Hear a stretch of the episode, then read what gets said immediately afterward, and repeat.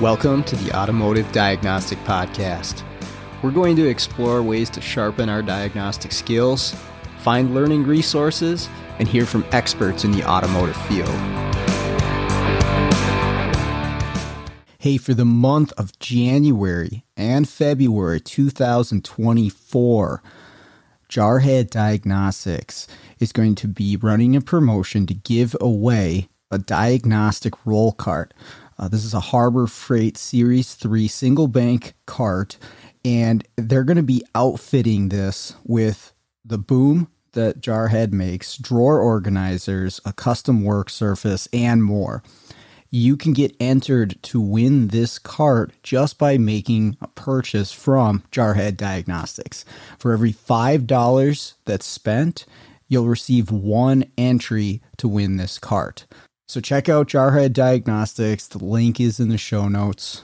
This promotion only applies for the lower 48 states of the USA, and tax and shipping do not apply to giveaway entries.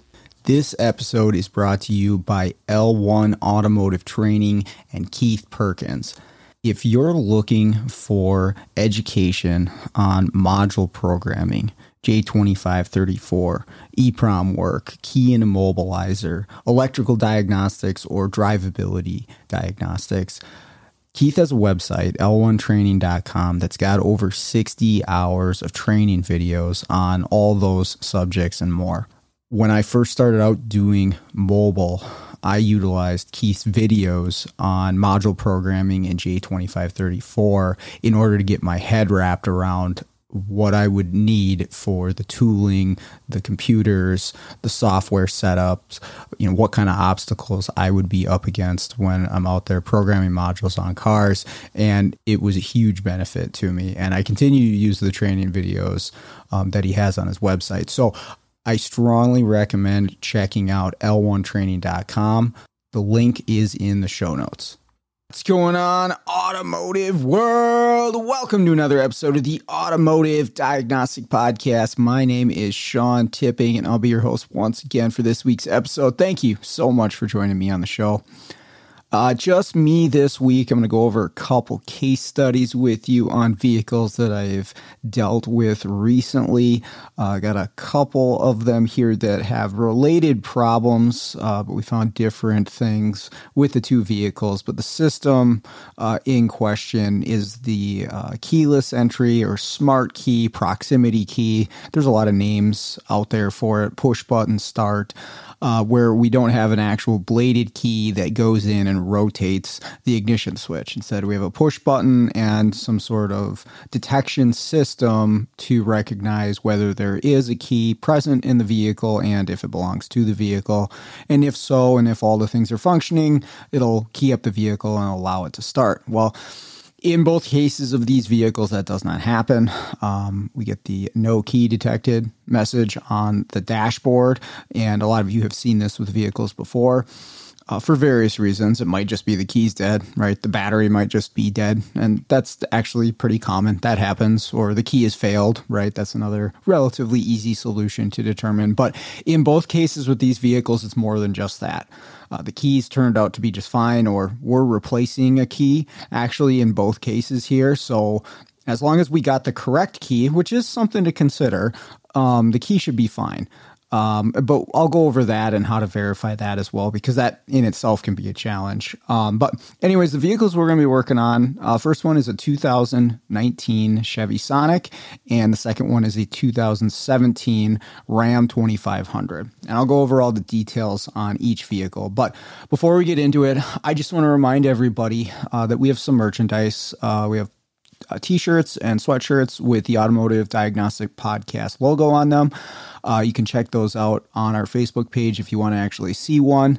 Uh, I do have an image here on the YouTube version. We do have a YouTube uh, channel if you'd like to watch these episodes along with a helpful PowerPoint that has some images and diagrams. Uh, not necessary.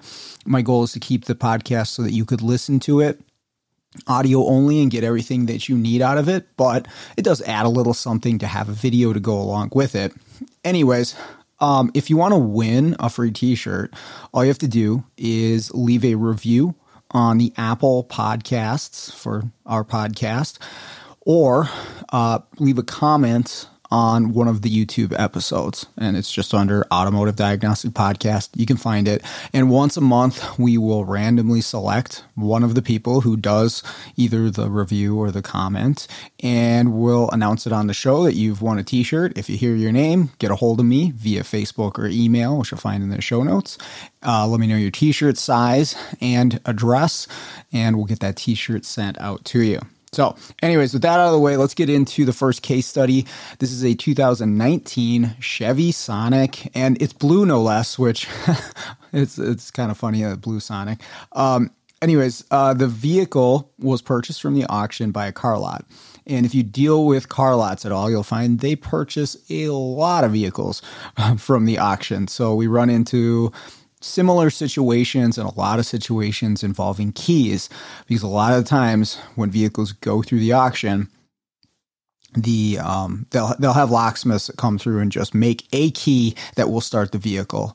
And very often it's the cheapest key possible um, and probably because that's what the auction wanted um, in order to get the car to start but then that's it. It's not the right key for the vehicle doesn't have all the functions um, and so a lot of times these car lots they want the correct key or the correct remote with all the buttons that function and so i do a lot of work for this particular car lot in that regard of making keys or even just making a second key for a vehicle. A lot of times when they sell these, they want to be able to sell it with two keys, and understandably so, right? You, it's, it's kind of a vulnerable position of the owner of the vehicle to only have one key because then you lose that and it's very expensive and your vehicle is going to be down, you know, wherever it is until you can get somebody out there to perform an all keys loss. But anyways, I do a lot of work for this particular car lot.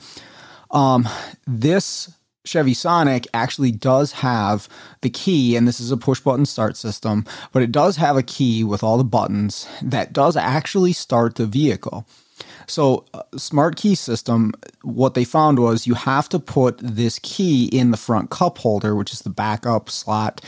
Um, you know the coil detection for if there's an issue with the key or the smart key system right so if the battery and the key dies, you would put it in this cup holder. The car recognizes it and you can still start the vehicle and drive it. But none of the remote functions work, proximity functions, none of that's functional. And that's the case on this vehicle. But it does start and run when that key is in the cup holder. So that's important to note that this key is programmed to the vehicle, at least for the, that immobilizer portion, but none of the other functions work.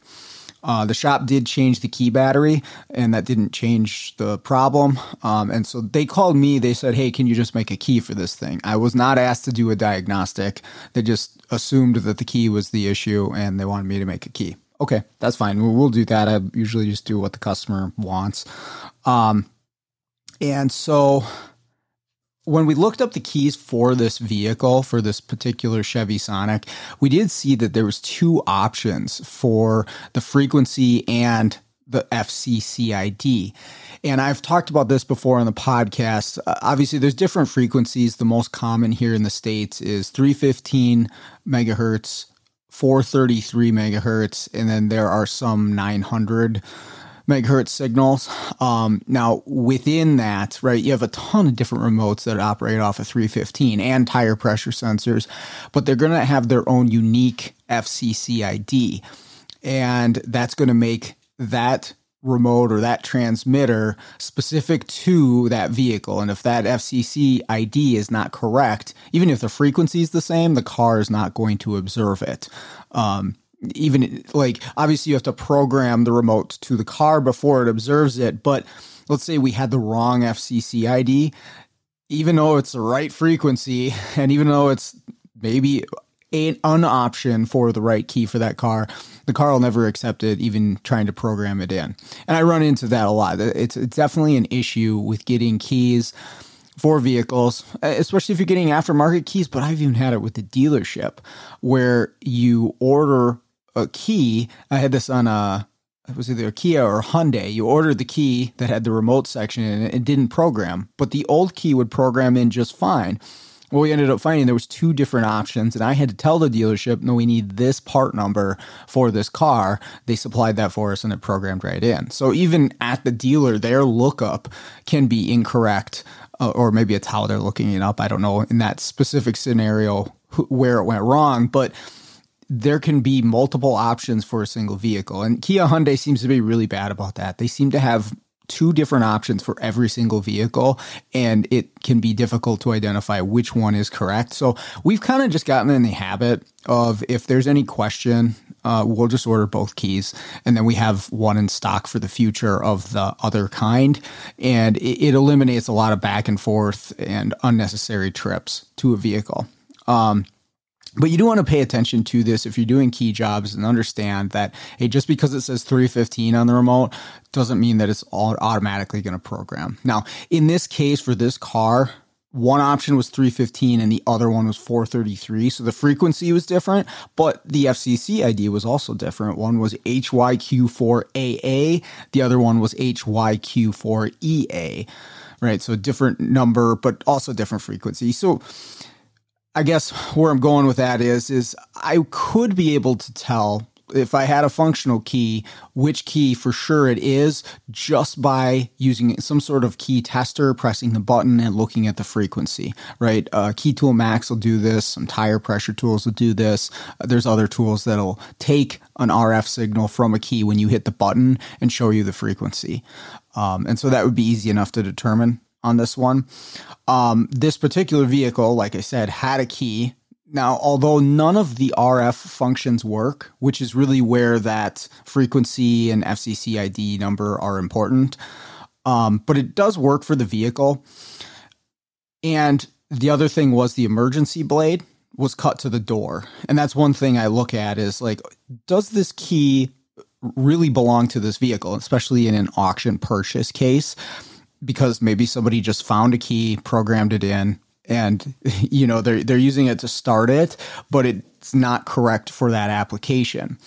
Um, but I'll look at that emergency key and see does that work in the door and is it brand new, right? Did someone just cut this emergency blade or is it kind of worn out? Now, in this case, it looked like it had seen some use. It's kind of dirty. It's not a brand new key that was cut. It does work in the door.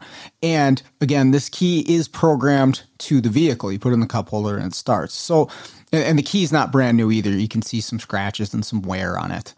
And so, although we can't be 100% sure, like somebody still could have grabbed a used key from another Chevy, stuck the um, the emergency key blade into it, and then programmed in the immobilizer section. But maybe the um, the RF function is incorrect. That's unlikely, but it's possible. So I don't like to rule out things like that because I have run into stuff like that. Um, what I did do was I took this remote apart and I actually looked inside because it's easy enough to pop the cover off. And I saw the FCC ID on it. So I started with the key I had that matched that. And it was a 315 frequency uh, with the HYQ4AA um, FCC ID. Um, and the, this key, any smart key really, uh, when we're looking at it outside of, I'm sure there's there's examples of vehicles that don't apply to this, like maybe a Mercedes IR. I'm thinking of that might be a little different, but for the majority of smart keys out there, the key portion you could consider it the same as what I'm about to explain to you. So it's really broken down into two parts, right? You've got a very short range transponder that's not battery powered and only functions near the backup key slot or detection coil or halo, whatever that is. And that's various locations within vehicles, right? Could be in a cup holder, could be in a slot in the storage container, the glove box, maybe the push button start, maybe a slot in the dash, right? There's, there's all kinds of different variations. And so you want to use service info info to figure out where that is. And I've had that be a little bit of a challenge to figure out where is the actual backup key slot because sometimes it's under a plastic, um, uh, like like a piece of plastic that's at the bottom of a cup holder or the bottom of a little storage container and then there's a, then you see a slot that's the size of the key sometimes it's easy to find but use service info or i've honestly just used youtube a lot of the time to see where it is and there's a youtube video for most of the popular vehicles out there but anyways there's a transceiver in the key. And this is very similar to what's been in bladed keys for many, many years in the plastic head. And its job is to respond to the ignition coil when it's in very close range. And I mean within an inch or two of this coil, it's going to be excited by the electromagnetic waves that the coil is sending out. And then it's going to send a signal back to that coil so the car can observe, okay, yes, this transponder belongs to the vehicle. But that's part of every smart key.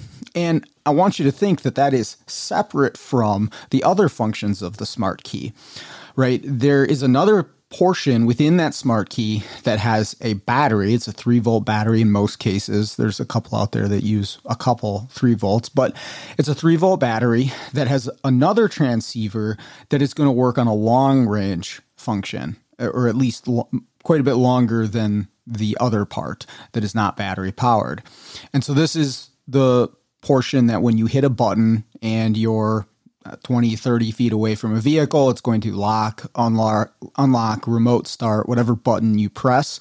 But also for a smart key, once you're in the vehicle and you press the start button, the car is actually going to use low frequency antennas that are around 125 kilohertz to send a signal to your key to request, hey, are you here and do you uh, belong to the vehicle? And the key with the battery portion of this is then going to respond with a high frequency signal. That'll be your 315 or your 433 that goes back to the vehicle to say yeah i'm here and this is my immobilizer information. Or maybe it's answering a challenge from the car. Uh, sometimes there's uh, actual communication back and forth between the vehicle to say, "Hey, I'm challenging you with this information," and there's there's mathematical formulas in some cases that these keys are doing, or rolling codes that they're using to say, "Yes, I belong to this vehicle." And then, if that's all good, then you can key up the vehicle and start it. But that's two separate portions of the key. And why I'm even talking about that is, again, we could uh, I, I, could be concerned about this key, even though it works in the immobilizer portion when it's in the cup holder in that short range. Maybe the long range portion is incorrect for this car. I don't have anything to point to that yet, but it's something that goes through my head because I've run into scenarios like that. And you could, and actually, I proved it on this vehicle. You could take the wrong immobilizer and you could program it to the vehicle. Even though and it'll work to start it even though none of the RF functions will work okay? And so again just think of that as two separate portions of the key and it'll kind of help you guide you to wh- what direction do I need to go. So anyways I'm just here to program a key not necessarily diagnose this yet but I'm going to do what they asked and I verify okay this is at least what I assume to be the correct key, the 315 uh, megahertz. And so I program that in by putting in the cup holder and I use the Autel and it's a 12 minute wait in order to program this. And once the key programmed in, um, I can do the exact same thing I could with the old key. If I have it in the cup holder, it'll start the vehicle. I take it out of the cup holder. I get a no key detected message on the dash when I press the start button and it doesn't start. And none of the RF functions work. So if I hit the lock or unlock button on the key, nothing happens on the vehicle. Okay. So again, there's the question in my mind of is this the correct key? I have the other one. But now I'm also wondering is there something else going on with this vehicle? And so at this point, I'm going to stop here because I've done my key programming and talk to the shop and say, hey, do you want me to diagnose this and figure out what's wrong? I don't believe it's a key at this point because we programmed a new one in, right? There's that's still that small sliver that I could be using the wrong one and maybe we'll get to that point, but I need to do some testing on the car really before I get to that conclusion. And so they approved it. They just they want the car to work, so they'll let me do my thing. Um, and really, what I'm looking at here, again, if we split that key up into two sections, I'm not concerned about the short range and the immobilizer portion. I am concerned about the long range system where the car reaches out to the key and then the key reaches back out to the car, and specifically that part too, right? At this point, I'm not even really thinking about the low frequency antennas in the car to detect the presence of a key. I'll test that and I, and I will, and I'll show you the results of that. But the fact that when I hit the lock or unlock on the key, that has nothing to do with the low frequency antennas inside of the car. And so, really, before I even do anything, before I scan the vehicle or do any tests, I should really be considering what takes that signal. What where does that signal go to in the car? And what does it do with it in order to get it to the correct place right? We we know that the immobilizer system of the vehicle works but for whatever reason it's not responding to any of the functions of the key so anyways that's that's how i'm going to proceed with this and the shop did approve it um, the tester that i use for this is the uh, diagnostic box TDB003. It's my favorite tool for it. There are other tools that you can use, but I find this one is really easy to use. It's handheld, it's battery powered, and you can do pretty much all key functions with it. You can look at the RF high frequency signal, you can look at the antenna low frequency signals. Uh, you can even do some IR testing and some ignition coil detection. So you can do a lot of different things. You can read the transponder in the key too. There's a ton of different stuff you can do with this. But for proximity systems, this is the tool I grab, and it's really simple. And again, my goal here is determine if the problem is the key side or the vehicle side, right? There's still that small possibility it could be the key that's the issue, but we need to make that determination.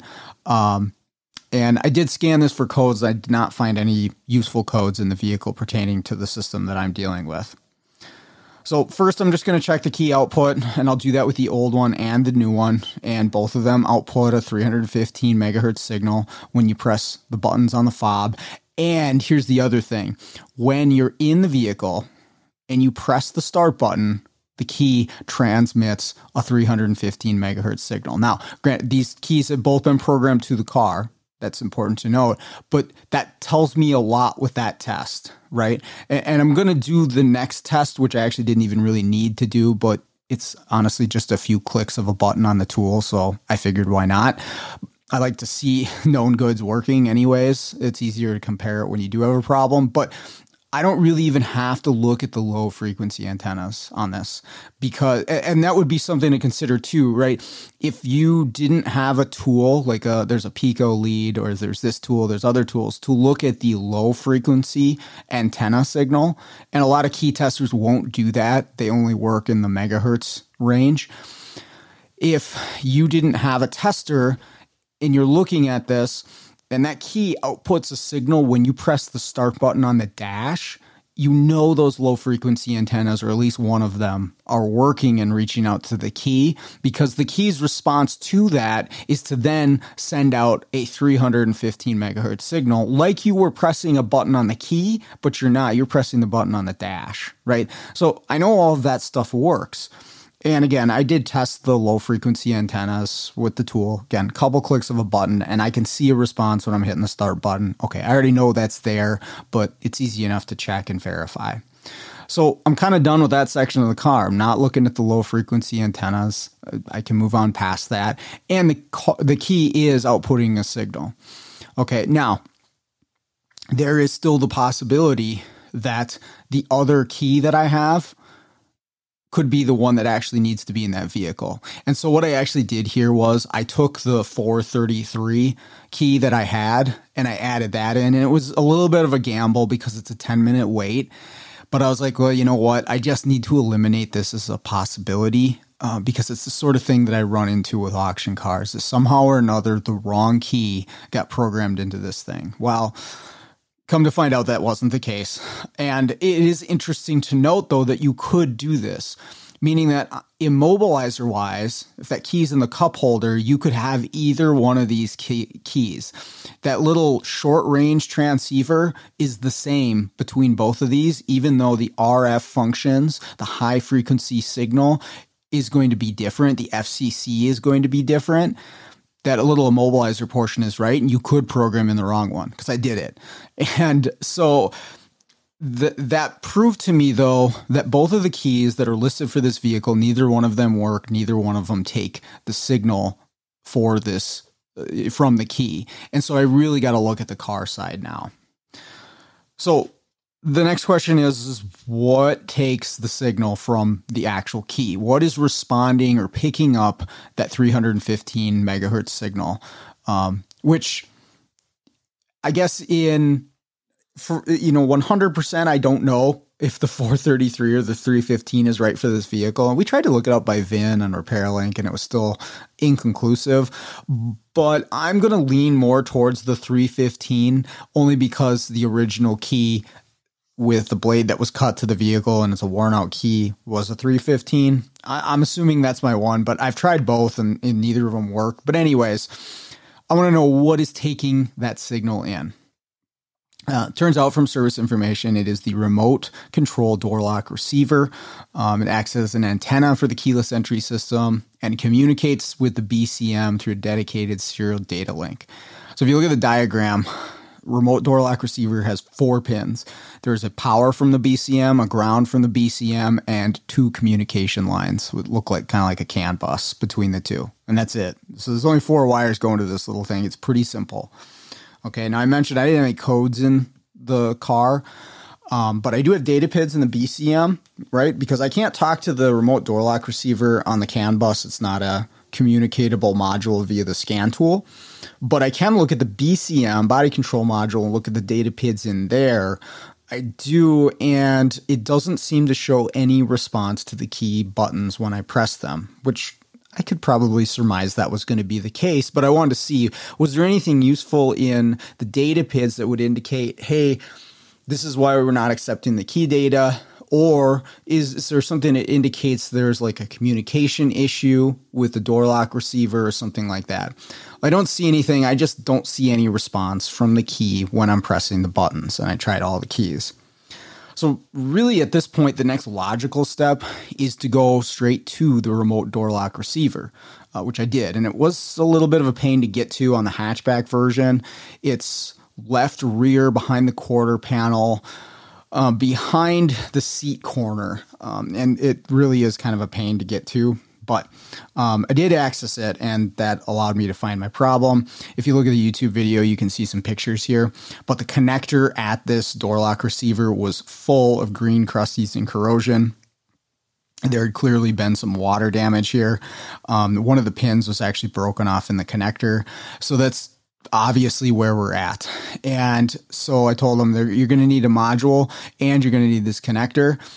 It appears that this is a plug and play device. And I got one more piece of information from this labeled on the remote door lock receiver. It showed me the the 315 megahertz signal. So I know for sure the original key and the one that I programmed in are correct for the vehicle. And all I have to do is replace this module. It should be plug and play, uh, fix the connector as well, and they should be good to go. So that was what was going on with that one is the remote door lock receiver connector was corroded. The module itself was probably okay if you could, I don't know, repair the pin that was broken and the connector, you could probably get this working, but they're going to put a new one in and a connector and then I shouldn't have to come back to this car at all. The key I programmed in and the original one should function just fine once they replace those components.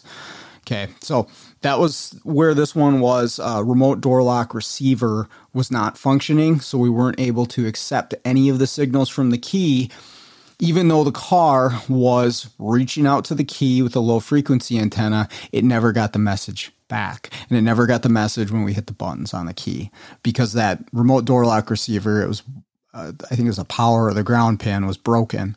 Um, now, I would expect there to be a communication code on the BCM if something like this happened, but it didn't have one. So I, I can't really answer exactly why that was.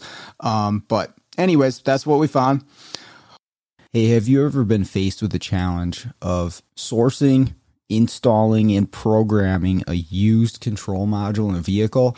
I know a lot of us have it seems to be happening more and more often today with the volume of control modules on vehicles, the cost of some new ones, or even the availability of new control modules in some cases. Used may be the only option. So, what do you do here? I strongly recommend checking out SJ Auto Solutions and Tommy Oliva. Tommy offers a cloning service for used control modules to make these things plug and play for the vehicle that you're working on in a lot of cases, he is also able to source the control modules if you're unable to locate one for the vehicle that you're working on. But once you get connected with Tommy, he's going to offer fantastic support from start to finish to make sure that that control module is going to work in your application. He's also got tech support that he offers through his website, along with some free resources there as well on information about used control module programming. So make sure to check out SJ Auto Solutions. I can't recommend that enough. Um, the next vehicle is a little bit more interesting. Um, this was a 2017 Ram 2500 uh, with a 6.7 diesel engine. Uh, this is actually a listener to the podcast, so he may listen to this episode, but it runs a salvage yard slash used car lot up ways north from me here uh, he called for an all keys lost. Said, "Hey, you know, I got this Ram from the auction and has no keys, and I bought a new key from the dealer. Uh, can you just come up and program this in for me?" And sure, that's part of what we do. Is all keys lost. Um, and again, it's an auction vehicle.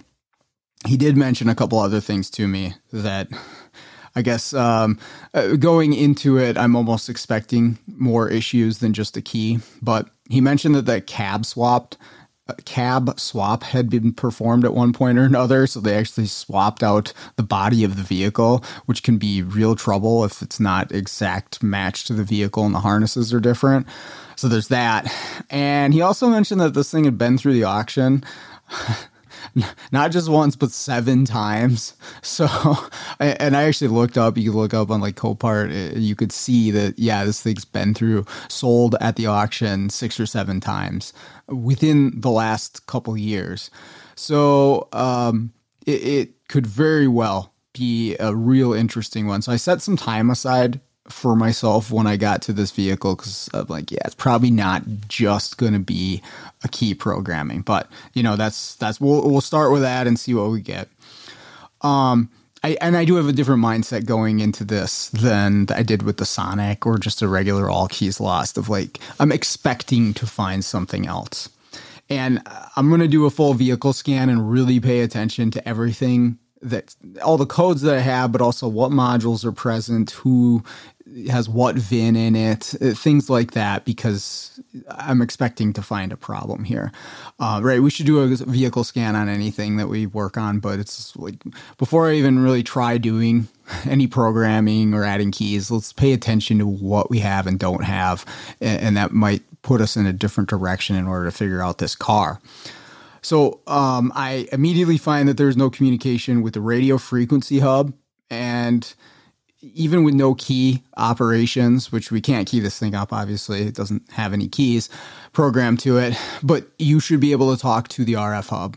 Um, that's one module on these style of Mopar, Chrysler, Dodge, Jeep, Ram vehicles.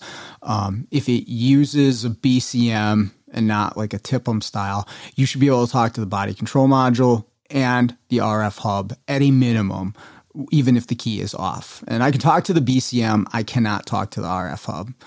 Um, and so that's where we're going to add keys to, anyways. Like the RF hub actually stores the key data. And so not being able to communicate it is step one. We have to figure out why. So uh, that's the direction I'm going with this. And, you know, check fuse or whatever and check the network. The network seems to be okay, besides the fact that I can't talk to the RF hub. But I'm going to access the RF hub and see what's going on. This is against the back of the cab wall on the driver's side um, of the vehicle. And so you just have to move a panel back and you can see it there. So I do that. I'm going to go to it, do some tests and stuff. And as soon as I pull the panel off, and if you look at the YouTube channel, you can see this, there's just a harness that's like sliced in half, probably about 10, 15 wires in there, just cut and hanging there. All these wires are exposed. And the RF hub is gone. Like it's supposed to be bolted to this cab all here. There is no RF hub, and this harness is just cut. And so, did this happen when they cab swapped it? Did somebody yank this you know the connector pigtail and RF hub out for some other vehicle. I don't know, but I told him I'm like, well, there you go, man. Start with that, and then we can move on farther. There, there, there's no point in me doing anything else here today. And, and I did warn him, like, hey. You know, we could run into a series of problems with this thing, considering what you know that it's been through the auction so many times cab swap stuff like that i'm like just be aware like if you get a new RF hub, and you're going to have to in this case, I, I don't even have anything to clone over from an old one. But if you get a new one and you wire it in with a connector pigtail, we could still have a ton more issues. And he's aware of that, but he wants to proceed. They're, they're you know, they want to get this vehicle figured out and uh, get it moving. But um, so, anyways, I get a call from him. It was a few weeks later. Uh, got a brand new RF hub from the dealer and found a connector and a pigtail, soldered everything in, and got it mounted up on the back of the cab there. Said, okay, we got this in. I can talk to it. Do you want to come up and try to program that key again? Sure. We'll give it another try. And again, he's understanding that, you know, hey, there could be some other issues with this thing, but all we can do is try and kind of see where it leads us. So I come back to the vehicle and I can talk to the RF hub. Good. We need that and I'm going to try to program in his new key from the dealer, right? So we got two new parts, which is nice. You know, a lot of times when I'm working with used car lots or shops in general, we have used parts. Let's take a used key from another vehicle and a used RF hub, and n- not here. We have brand new parts from the dealer, so everything should be correct. Everything should work for this vehicle. Um, not guaranteed, but anyways, I like having new parts better than used parts. It removes a lot of question marks. All right. So, um, the first question I have though is Do I need to set up or program this RF hub before I program a key in? And where am I going to find that information? Of course, it's in service info. And there's a handy dandy chart. I actually had a podcast episode on this about uh, module replacement and programming when it comes to like immobilizer stuff for Mopar vehicles. They have a replacement guide chart that has eight different conditions depending on what you are replacing and what is existing on the vehicle, right? And the four components are the RF hub, the body control module, the keys, and the powertrain control module. And there's various combinations of new and existing depending on what you're replacing. So if you're replacing multiple components together, you got to look at this chart and say, okay, what do I have to do first and in what order? And this actually puts me in condition six of the possible eight. Actually, I think there's more than eight conditions. I think there's a chart below this, but the the chart that I put on the YouTube channel here, there's eight different conditions, and we're in condition six, meaning that the RF hub is new, the body control module is existing. The keys are new, or the key in this case is new. I only have one new one. And the PCM is existing. All right. And that tells you what to do. And there's only two steps. So very easy with new key and new RF hub is to uh, program the ignition keys. And it says ignition off in parentheses here. And then it says RF hub replace function. And that's it. So what I'm looking at here is programming the key in is my first step with this uh, new RF hub. Okay, so that should be relatively easy to do. Hopefully, but obviously, the, this vehicle could present me with some other issues. Uh, and it did. Programming the key fails. I attempted with wiTECH, I attempted with Autel, and another key programming tool. All gave me the same result. Um, nothing I was able to do allowed me to program this key in. And I actually had another key out in my van that was aftermarket. I just tried that for the heck of it. Same thing, didn't get anywhere. Fail, fail, fail. Um, so I'm going to be- begin with the same testing process that I did with the Chevy Sonic. I'm going to get that uh, diagnostic box proximity key tool tester out and start seeing, you know, is my key outputting a signal? Is the car reaching out to the key? What do I have? What do I mi- what am I missing here? So what I ended up finding on this one was a little different than the Sonic, right? When I tested the Sonic and I looked and I hit the start button, I could see the key was outputting a signal. Now, in the Sonic, I was able to actually program the key into the vehicle. In this case, I wasn't. And, and I should stop here and note when you program the keys in these particular Dodge Rams, um, a lot of um, a lot of key programming when you add a new smart key. It's going to use the backup uh, transceiver or the backup slot, the emergency, right? That close range. They don't do that with these Chrysler smart keys. And that is something important to note when you're programming because the backup transceiver for these is actually the push button start, meaning that if your key is dead, the battery's dead, in it and you don't have any RF functions, you're going to hold the key or actually push the start button with the head of that tombstone style key, and that is your backup. But in this particular era of Dodge Ram and a lot of the Jeeps, you don't actually program the key by using that portion like a lot of other vehicles you would. This vehicle uses the RF function of the key in order to program. And it's actually going to use one of the antennas in order to signal the key to output a signal. Okay. And uh, I'll explain more of this as I go, but it is important to note when you're programming a key here, it tells you to put the key in by the center console, just near the center console of the vehicle. That is in wiTECH and it's also in service information. Be careful here because if you use the Autel to program the key, it will say put it near the start button or the center console. And so it's kind of just covering all its bases here, but putting it up to the start button will not do anything in this case because that's not how this one works. This one is using the RF functions of the key during the programming of the key, which is a little bit different than at least what I'm used to on the majority of the cars. Like that Sonic, you had to put it in the cup holder and you need that short range transponder functional, and that's all you need functional to program in the key.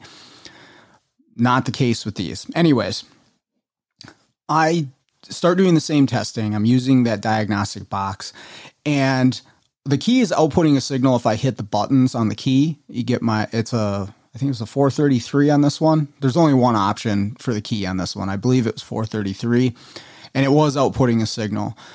But when I would hit the start button on the dash, I was not seeing a low frequency signal within the car. And I'm sitting in the driver's seat here and I don't see any signal there.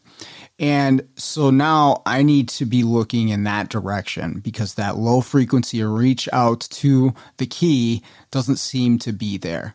Right. And a brand new RF hub, and that's why I was wondering about programming. But first step, like, and I even tried running the uh, RF hub replacement function just to see what would happen. It won't let it do it until there is a key programmed in. And so key programming is my first step, but I don't seem to be able to do that because the car doesn't seem to be able to reach out to the key itself. So I did notice that there was some circuit codes in the RF hub. Now, again, the harness is was all patched back together and there's a lot of things unplugged on the dash and stuff of this vehicle.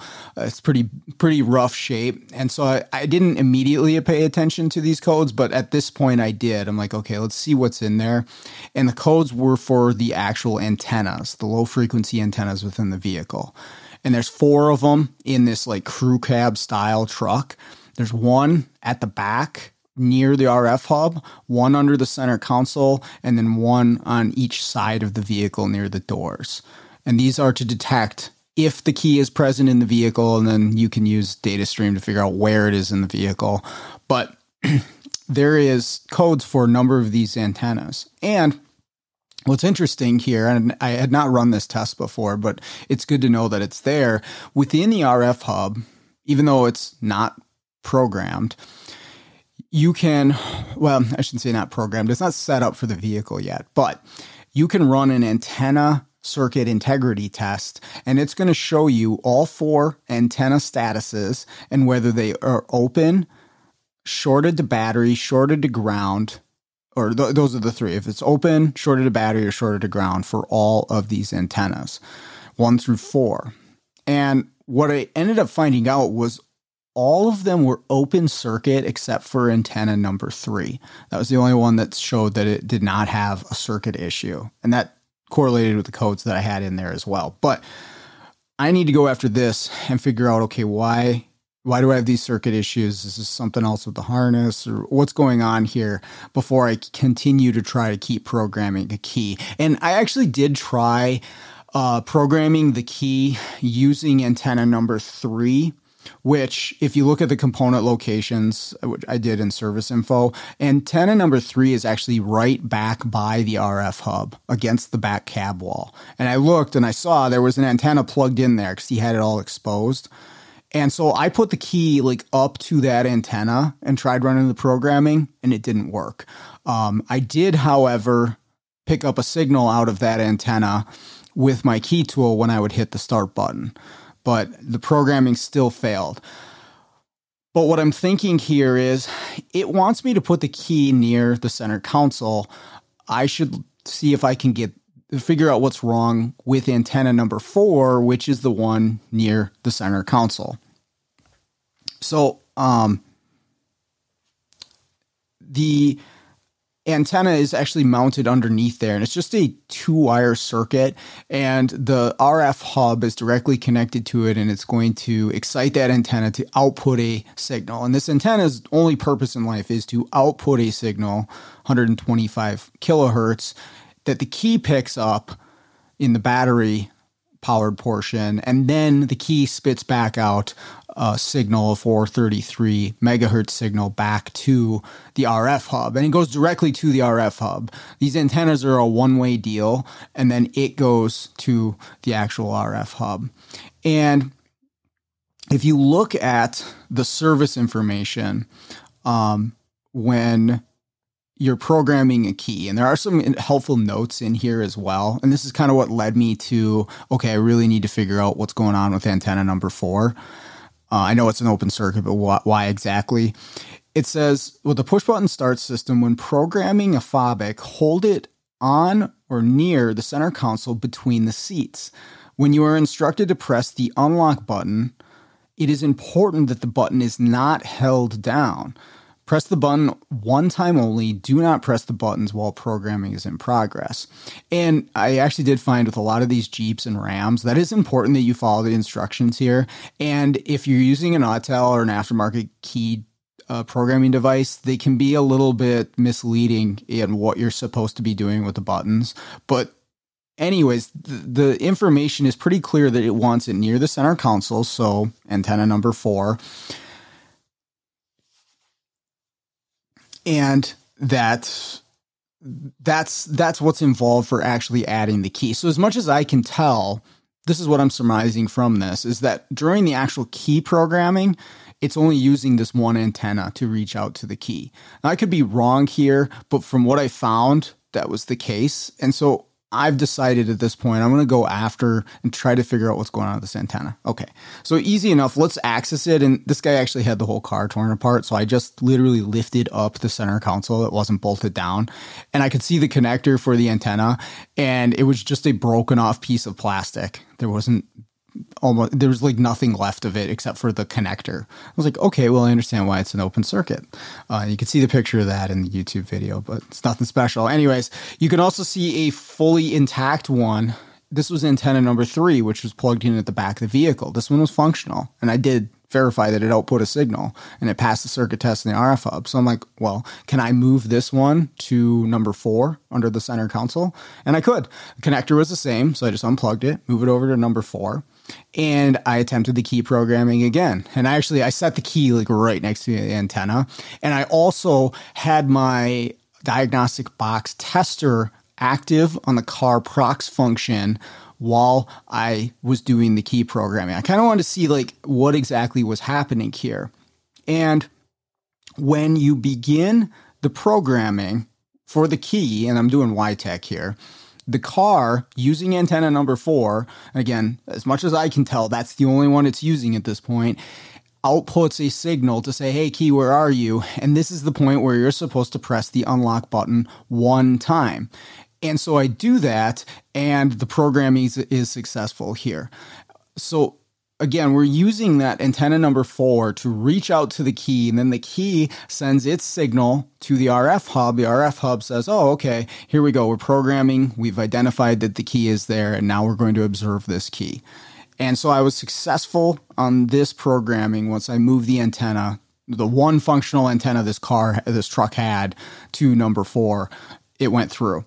And then after that, I ran the RF replace function. Um, this is where you need the pin code, and this was interesting as well. There is a pin code for this vehicle, um, and the new one has all zeros, right? Because the RF hub actually holds the four digit pin code for this vehicle. So you have to get this through NASTF or other means in order to get this pin code because you can't read it from the vehicle, right? A 17 RAM, you could potentially read the pin code with an Autel, but not if the RF hub was cut out and thrown away. um, you're going to have to come up with that pin code. Now, here's the deal whatever pin code you put in at this point is the one the car is going to observe. Me personally, um, more of like a karma thing. It's like I try to put in the correct pin code on these vehicles because if you put in the wrong one, um, I mean, there's a possibility that maybe other modules might reject it. That's actually a good question that I hadn't really thought about. But I know that on some vehicles, you could put in the incorrect pin code here, and then that's what the pin code is. I don't like to do that. I I do my absolute best to put in the correct pin code so that the next time that somebody runs in this vehicle, they're not up against it using you know the the correct pin code going the correct methods what somebody else put in one two three four as the pin code right?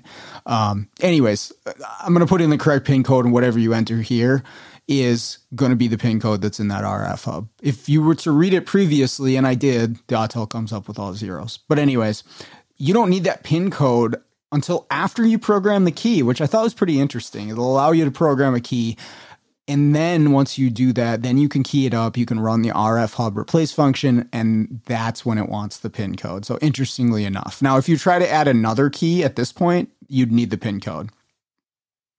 And this one is not the uh, rolling code or fiat arch- architecture. This is the old school four digit pin code on these. So after all that, the key uh, works. The RF functions work. The the vehicle keys up, and I could talk to everything or most things. There were still quite a bit of things unplugged.